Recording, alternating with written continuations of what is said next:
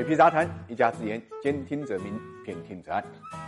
股市震荡风险大，稳健投资才能守住财富。理财魔方稳健组合，人工智能帮你管理，带你稳稳赚收益。过去三年总收益百分之二十六。理财魔方拥有证监会颁发的基金销售牌照，各大应用商店下载理财魔方 APP 即可购买。财富八卦，八卦财富。我们今天关注的人物是 LV 集团的缔造者，七十一岁的伯纳德·阿诺特。那么提起伯纳德·阿诺特这个名字呢，很多人都会很陌生，不知道他是谁。但是我提起 LV，我估计呢，大多数人就知道了。对的，阿诺特呢，就是奢侈品品牌路易威登集团的掌门人。这个人啊，一九四九年三月五号出生在法国，号称呢世界奢侈品品牌的教父，LV 的缔造者，也是精品界的拿破仑了。他也多次被时尚杂志呢评为。最佳着装男士。六十六岁的时候呢，他已经是法国的头号富翁。他以超过两百九十亿美金的身价，在二零一零年福布斯全球亿万富豪排行榜中间名列第七。依靠法国人与生俱来的艺术细胞呢，成立了今天的 LV 帝国。他是一九七一年啊。从巴黎呢综合理工大学获得工程学位之后，以工程师的身份呢加入到他父亲的建筑公司。但人生呢就是这么奇妙，在一次和纽约的出租车司机的偶然谈话中间，点燃了他内心的跨界经营奢侈品品牌的火种。当时呢，出租车司机说：“你是法国人吗？我不知道你们法国总统是谁，但是我知道迪奥是法国的品牌。”阿诺特呢随即就把迪奥呢记在了心上。但是没想到啊，收购的机会呢很快就真的到来了。一九八四年，拥有迪奥品牌。法国前纺织业巨头布萨克濒临破产，阿诺特呢顺势就拿下了布萨克，并靠着大刀阔斧的改革呢，让底子本来就不差的迪奥呢，在两年内呢起死回生，实现了盈利。阿诺特由此在奢侈品界呢一炮打响，被称为能令品牌复活的魔术师。在这之后呢，他又盯上了当今已经是法国最大的奢侈品集团的路威明轩集团，也就是 LV 集团。在之后的数十年里面，阿诺特呢又通过买买买拿下了全球超过五十个奢侈品品牌，纪梵希啊，罗威啊，马克雅戈、芬迪啊等等，这些让女人啊为之疯狂的品牌呢，也慢慢组成了它的庞大帝国。总结阿诺特的收购有几个特点：一、资金来源呢一般是银行，它与多位银行家呢打得火热，拥有无上限的融资额度；第二呢，购买的时机一般呢在资本市场比较低迷的时候；第三，收购以后呢适时适度卖出不合适的品牌，使旗下的子品牌呢始终保持比较高的收益率；第四呢，经营的时候为品牌换上合适的设计师，给品牌发展呢注入新的活力。那么巴菲特的投资呢也有不少相同的特点，这个资金一般来源呢也就是保险，买入的时候呢一般也是资本上比较低迷的时候。第三个，收购以后呢选择长期持有或者短期卖出，它都是不一定的，有持股时间比较长的，也有呢短线就抛出的。阿诺特呢跟巴菲特的不同之处在于，阿诺特呢只青睐呢奢侈品品牌，而巴菲特呢在很多领域呢都有投资。二零二零年呢席卷全世界的新冠疫情呢也影响到了各行各业的发展，奢侈品品牌呢更是受到巨大的冲击。从一月十七号以来，LV 的股价呢已经下跌超过了百分之二十三。受这个影响呢，阿诺特的身价呢也损失了三百一十三亿美金，相当于每天呢损失四亿美金，应该讲是疫情之下损失最大的富豪了。除此之外呢，疫情还会影响呢 LV 啊集团的收入。我们看到一季度已经下降了百分之十到二十。当然，为了应对疫情呢，LV 呢也采取了多项措施支持呢受影响的地区，包括向中国呢捐款呢一千六百万的人民币，为法国购买买了四千万口罩。旗下的迪奥品牌呢都转产了消毒液和口罩。伯纳特·阿诺德的身上呢充满了真与故事，普世道德层面的是与非，唯有呢留给世人与历史去评说了。一个企业家呢始终不能逃避他所要承担的社会责任。用蜘蛛侠的话来说，就是能力越大，责任越大。